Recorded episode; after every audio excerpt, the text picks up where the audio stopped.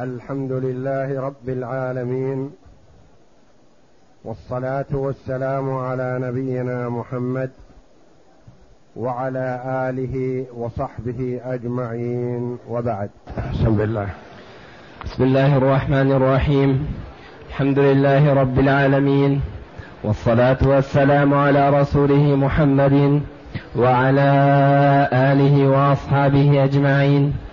قال المؤلف رحمه الله تعالى في باب ميراث الخنثى فإن كانا خنثيين نزلتهم على عدد أحوالهم فتجعل لهم أربعة أحوال في أحد الوجهين وفي الآخرين تنزلهم حالين مرة ذكورا ومرة إناثا والأول أصح لأنه يعطي كلا بحسب ما فيه من الاحتمال وعلى الطريق الثاني يفضي إلى حرمان من يحتمل الاستحقاق.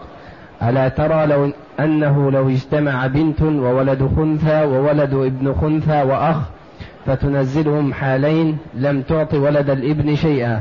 ومن المحتمل أن يكون ذكرا وحده فيكون له الباقي بعد البنتين. فعلى هذا تنزل الثلاثة ثمانية أحوال وللأربع ست عشر وللخمسة اثنان وثلاثون حالا. قول المؤلف رحمه الله تعالى فإن كانا خنثيين. تقدم لنا طريقة العمل فيما إذا كان الوارث أو المشارك في الميراث خنثى فتجعل مسألتين مسألة ذكورية ومسألة أنوثية ثم تتخذ الإجراء السابق بأن تقسم مسألة الذكورية على أنه ذكر وتقسم مسألة الأنوثية على أنه أنثى.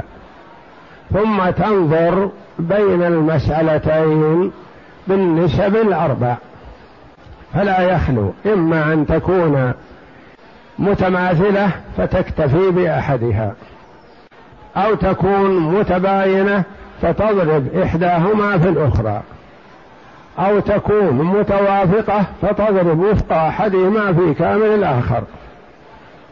أو تكون متداخلة فتأخذ العدد الأكبر وتجعله الجامعة.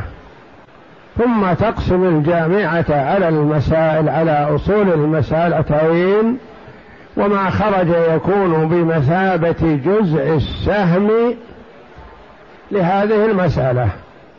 فإذا كنت في حال انتظار يرجى برؤه فلا تعطي إلا من يستحق العطاء على كل حال وتعطيه الأقل من الحالتين إن كان يستحق إن كان يختلف ميراثه.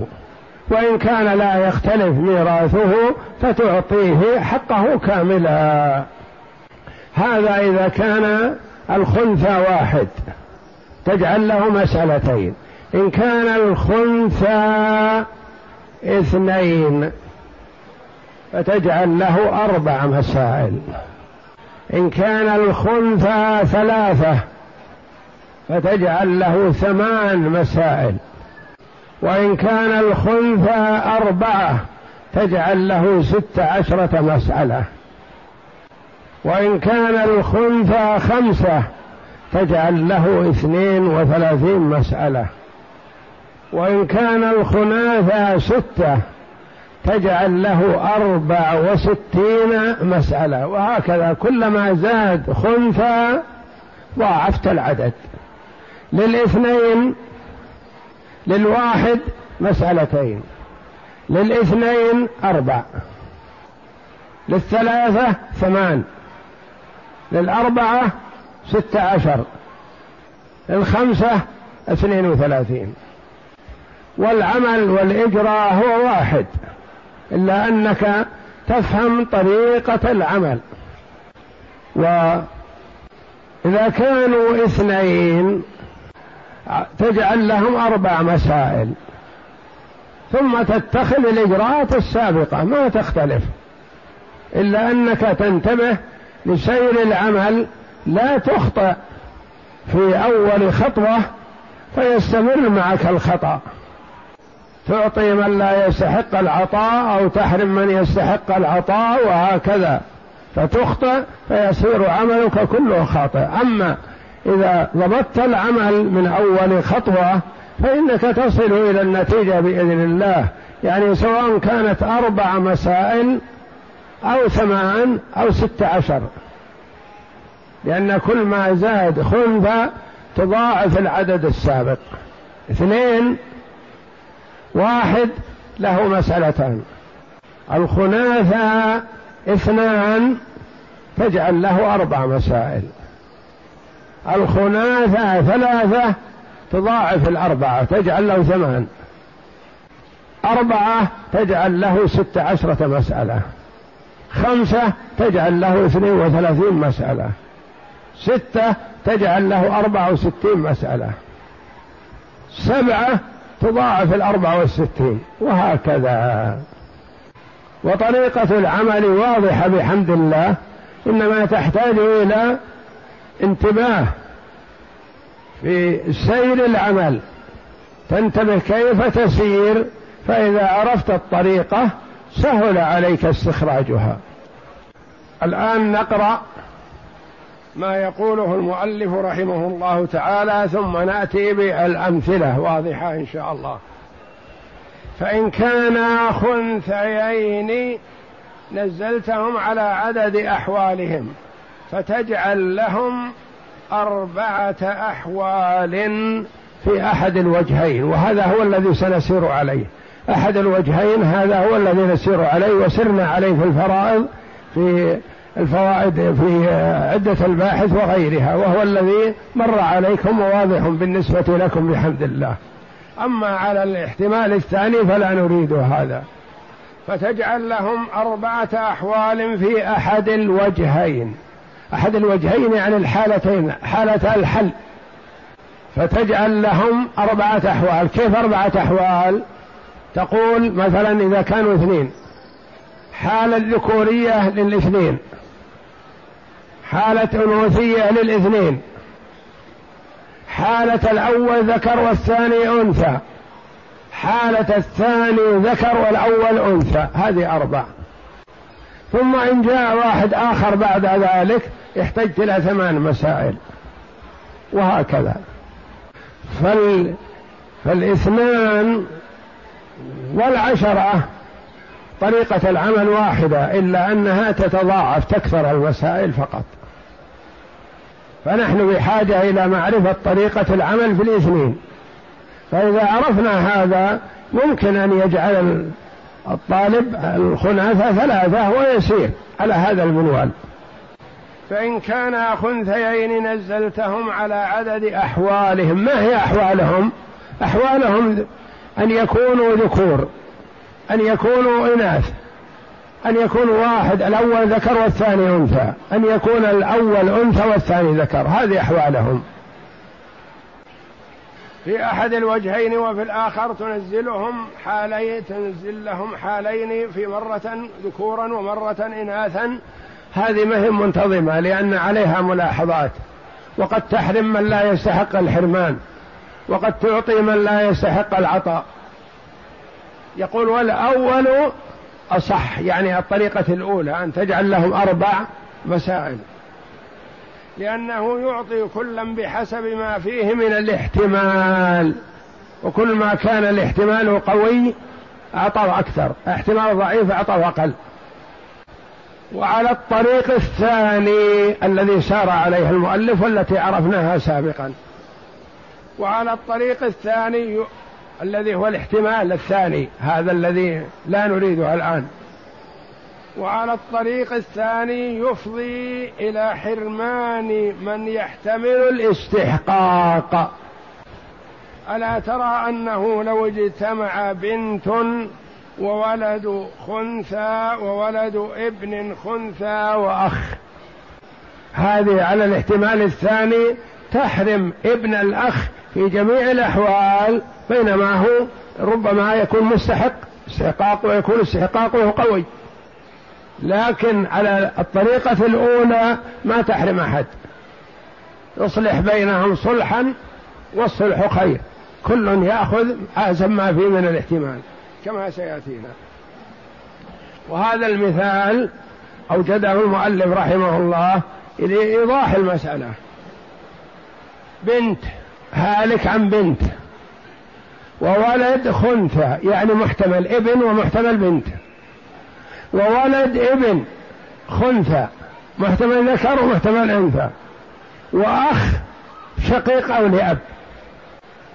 فالولد البنت الأولى وارثة بكل حال. والخنثى الولد وارث بكل حال لكنه يختلف ميراثه كثرة وقلة. ولد الابن الخنثى يحتمل ميراثه ويحتمل عدم ميراثه. الأخ لأب أو شقيق يحتمل أن يرث ويحتمل أن لا يرث. فعندك أربعة اثنان يرثون بكل حال وهذان الاثنان واحد ميراثه واضح والآخر ميراثه يزيد وينقص. الثالث ولد الابن محتمل يرث ومحتمل لا يرث. الرابع الأخ الشقيق أو لأب محتمل يرث ومحتمل أن لا يرث. إذا كان يرجى اتضاح حاله انتظرنا. أبقينا شيئا عند القاضي يحفظه حتى يتضح. ولا يعطيهم ما يحتمل أن لا يستحقوه وإنما يعطيهم ما هو محقق لهم. حتى لا ينفق المال ثم يذهب نصيب هذا الخنثى. وإنما يعطون ما هو يقين وما هو محتمل يكون بيد أمينة عند القاضي. ثم بعد الاتضاح يعرف صاحبه. تعذر الاتضاح مات صغير أو بلغ ولم يتميز لا رجل ولا أنثى لا ذكر ولا أنثى ما تميز. حينئذ نعود إلى الصلح بينهم ولا نوقف شيء نوقف شيء إلى متى؟ نوقف شيء. إذا كنا نرجو الاتضاح. إذا كنا لا نرجو الاتضاح ما في فائدة انتظار ولا في فائدة إيقاف شيء وإنما نقسمه بينهم صلحا. ألا ترى أنه لو اجتمع بنت وولد خنثى وولد ابن خنثى وأخ فنزلتهم نزلت لهم حالين لم تعطي ولد الابن شيئا. في جميع الأحوال. ما تعطي شيء. وهو محتمل أنه ابن يأخذ ما أبقت البنتين. ومن المحتمل أن يكون ذكرا وحده فيكون له الباقي بعد البنتين. فعلى هذا تنزل الثلاثة ثمانية أحوال. يعني إذا كانوا ثلاثة خناثة هذا المسألة هذه اللي عندنا فيها خنثيان فقط. وللأربعة ستة عشرة وللخمسة اثنان وثلاثون. وللستة أربع وستون وهكذا. التي أورد المؤلف رحمه الله بنت قلنا هلك هالك. هي مكتوبة وافهموها والورقة سأعطيها لأبي بكر من أراد أن يراجعها. هالك عن بنت.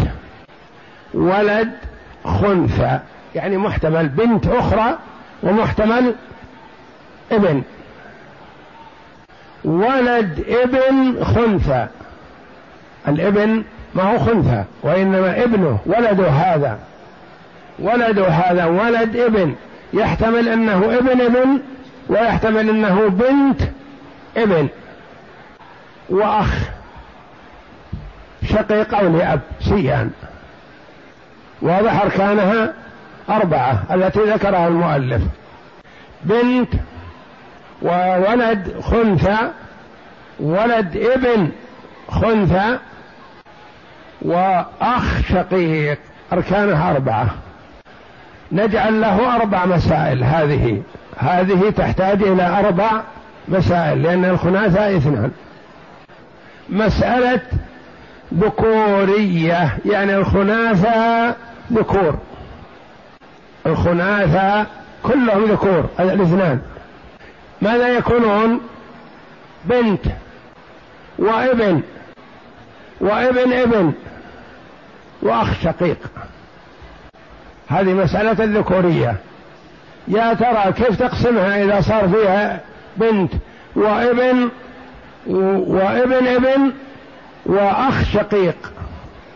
المسألة من ثلاثة من عدد رؤوسهم. للبنت واحد. وللابن اثنان. وانتهت. انتهت من ثلاثة. وولد الابن ابن الابن ما له شيء لأن عمه يحجبه. والأخ الشقيق ما له شيء لأن الولد الابن يحجب الأخوة الأشقاء والإخوة لأب. واضح المسألة من ثلاثة. من عدد رؤوسهم. البنت وأخيها. انتهت هذه. مسألة أنوثية. مسألة الخناثة كلهم الاثنين كلهم أناث. ماذا يكونون؟ بنت وبنت أخرى وبنت ابن وأخ شقيق. أخ شقيق هذه. بنت وبنت أخرى وبنت ابن وأخ شقيق. المسألة من كم يا ترى؟ وين اللي رفعوا صبعهم كلها؟ لا يتراجعون. المسألة من ثلاثة فقط. من ثلاثة. اقسم بينهم. أعط البنت والبنت الأخرى الثلثين. للبنت الأولى واحد وللبنت الثانية واحد. والباقي يا ترى من ستعطيه؟ بنت الابن أم الأخ الشقيق؟ بعطيها الأخ الشقيق لأن الرسول عليه الصلاة والسلام قال لنا ألحقوا الفرائض بأهلها فما بقي فلأولى رجل ذكر. والبنت الابن ما ترث مع البنتين شيء لأن البنتين استكملتا الثلثين. من ثلاثة؟ هذه قسمناها. نريد ذكورية الأول وأنوثية الثاني من هؤلاء. المسألة من كم؟ من ثلاثة كلها من ثلاثة. ذكورية الأول من هو؟ الولد ولد المتوفى يكون ابن. تكون المسألة من ثلاثة. للبنت واحد. وللابن على أساس ذكورية اثنين من ثلاثة. نعطي ابن ال... ولا آه، آه، بنت الابن نعطيها شيء؟ لا. مع عمها ما تأخذ شيء. نعطي الأخ الشقيق شيء؟ ما يأخذ شيء. إذا المسألة هذه مثل مسألة الذكورية سواء بسواء. مثل رقم واحد. ذكورية الثاني فقط. ماذا تكون تكون بنت وبنت وابن ابن. وأخ شقيق. ذكورية الثاني. يصير ابن ابن. المسألة من ثلاثة كذلك. بنت وبنت لهما الثلثان اثنان. والواحد هذا يا ترى من ستعطيه؟ ابن الابن أم تعطيه الأخ الشقيق؟ لا ابن الإبن مقدم. مسألة من ثلاثة. لل البنت واحد والبنت الأخرى واحد وابن الإبن له الباقي واحد. نريد انتظار. يرجى اتضاح حاله. ننظر المسائل الأربع. انتبه. المسألة الأولى من كم؟ من ثلاثة. المسألة الثانية من كم؟ ثلاثة. المسألة الثالثة من كم؟ ثلاثة. المسألة الثالثة الرابعة من كم؟ من ثلاثة. الحمد لله. إذا الجامعة كم؟ ثلاثة. الجامعة التي قد تصل إلى مئات الآلاف عندنا الآن في هذه المسألة من ثلاثة. نعطي كل واحد ما هو يقين له. ونوقف الباقي. من له نصيب. على كل حال ياخذ الجامعة ثلاثة. انظر. البنت الأولى. ترث في الأولى. ترث واحد من ثلاثة. في الثانية واحد من ثلاثة. في الثالثة واحد من ثلاثة. في الرابعة واحد من ثلاثة. نصيبه ما يختلف. سواء كانوا كلهم ذكور أو كلهم إناث ما يضيرها شيء لأن هي لها الثلث في هذه المسألة ما ينقص الثلث. وسواء أخذ الباقي الثلثين أخذها أخوها أو أختها أخذت بعضه ومن عمها أخذ الباقي ابن أخيها أو أخذه عمها هي نصيبه واحد. انظر. الولد الخنثى ولد للمتوفى. في المسألة الأولى مسألة الذكورية كم سيأخذ؟ أخذ اثنين من ثلاثة. في المسألة الثانية أخذ واحد من ثلاثة. في المسألة الثالثة أخذ اثنين من ثلاثة. في المسألة الرابعة أخذ واحد من ثلاثة. ما يسقط بحال لأنه شريك في الميراث سواء كان ذكر ولا أنثى وارث. لأنه ولد للمتوفى ما في أحد يحجبه. لكن هل يرث لكونه ذكر أو يرث لكونه أنثى؟ ماذا نعطيه؟ يقول الآن أنا في حاجة إلى النفقة. أعطون. يقول وليه مثلا إذا كان صغير يقول أعطونا أنفق عليه. نقول نعم نعطيه. ماذا نعطيه؟ الأضر بحاله. هو في مسألتين يأخذ اثنين. وفي مسألتين يأخذ واحد. ماذا يا ترى ماذا نعطيه؟ نعطيه واحد. انتهينا من القسمة. ولد الابن في الأولى لا يرث. في الثانية لا يرث. في الثالثة لا يرث. في الرابعة يرث واحد من ثلاثة. يعني ثلاث مسائل ما يرث فيها شيء. وحده يرث فيها. الأخ الشقيق مثله. في الأولى ما يرث في الثانية يأخذ واحد من ثلاثة. في الثالثة لا يرث في الرابعة لا يرث. متساوين. الأخ الشقيق ولد الابن الخنثى. متساوين بالاحتمالات. هل نعطيهم شيء؟ لا. نوقف هذا الواحد. هذا الواحد نجعله موقوف. إن اتضح الخنثى الأول أنه ذكر ماذا سيكون الواحد؟ له وسيأخذه في المسألة الأولى والمسألة الثالثة. إن اتضح أنه أنثى سيأتي زيادة؟ لا ما يأتي شيء. الأخ الشقيق يأخذ في حالة من الأربع الحالات. ولد الإبن يأخذ في حالة من أربع الحالات. هؤلاء ما نعطيهم شيء لأن احتمال ثلاث حالات ما يأخذ فيها شيء. واحتمال في حالة واحدة يأخذ واحد. هذا الواحد نوقفه. إن اتضح أعطيناه حسب الاتضاح. إن اتضح الخنث الأول أنه ذكر أعطيناه إياه. إن اتضح أنه أنثى ولد الإبن خنثى. أنثى كذلك أعطيناه للأخ الشقيق.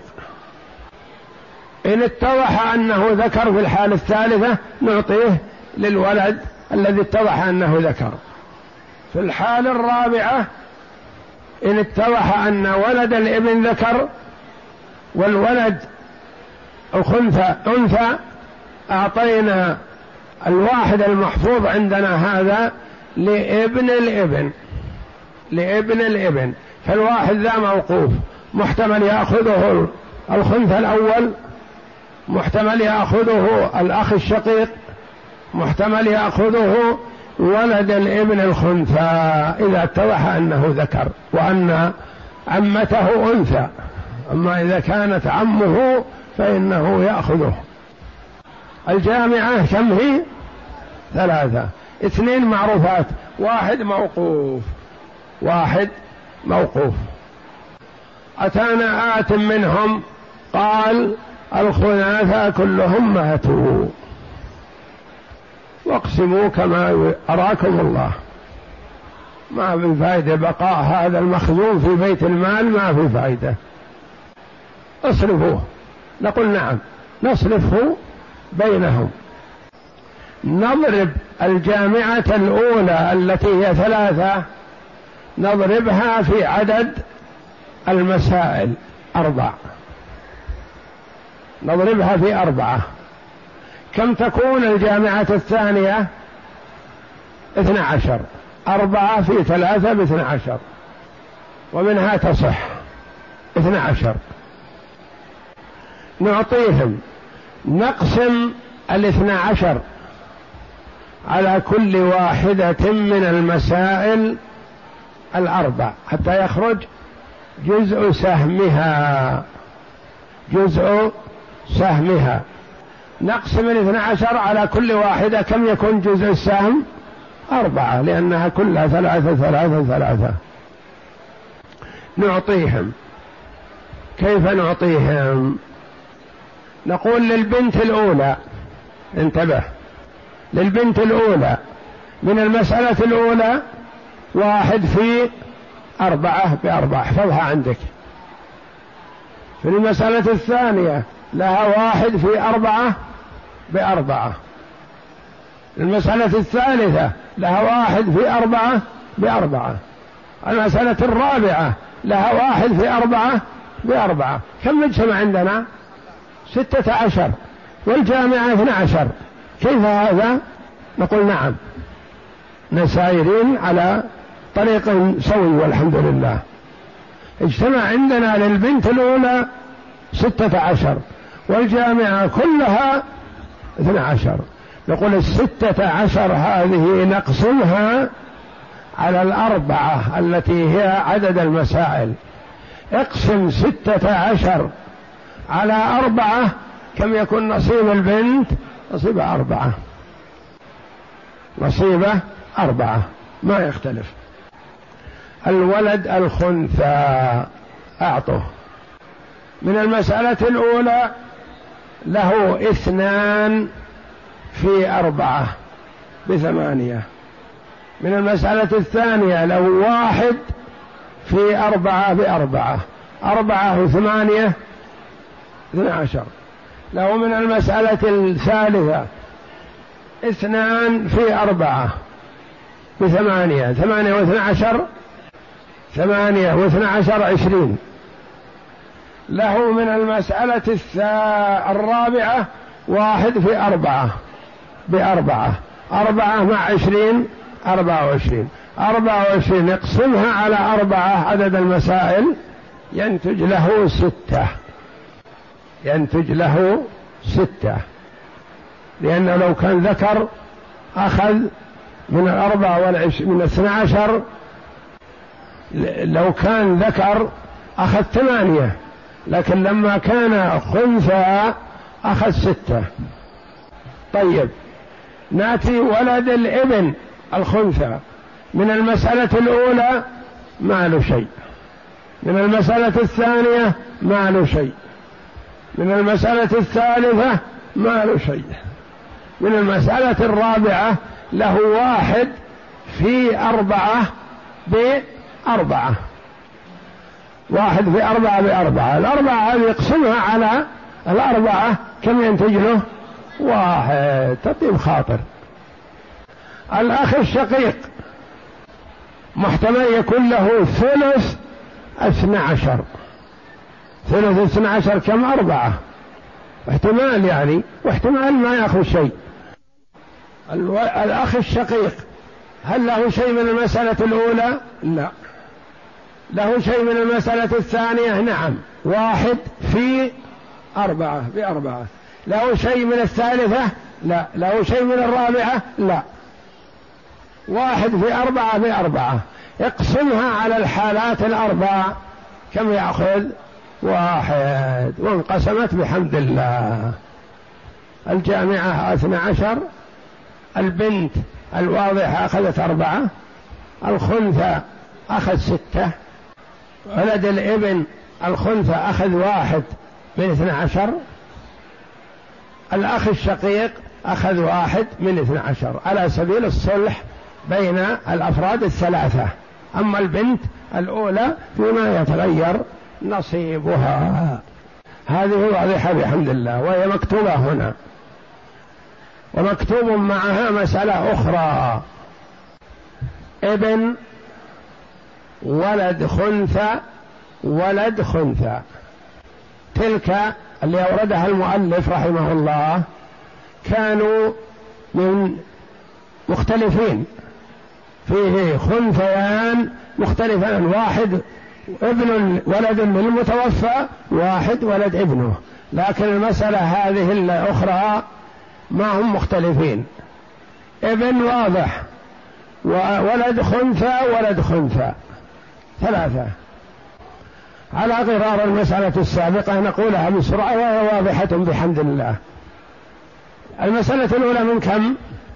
من ثلاثة. المسألة الأولى من ثلاثة. لكل واحد واحد. الأنثيين من أربعة للولد للإبن الواضح اثنان ولأختيه لكل واحدة واحد. للذكورية الأول وأنوثية الثاني من كم؟ خمسة. للذكرين لكل واحد اثنان وللأنثى واحد. ذكورية فقط كلهم ذكورية من ثلاثة. الأول أنوثية من أربعة أنوثية كاملة من أربعة كلهم. الأول ذكر والثاني أنثى من خمسة. الأول أنثى والثاني ذكر من خمسة كذلك.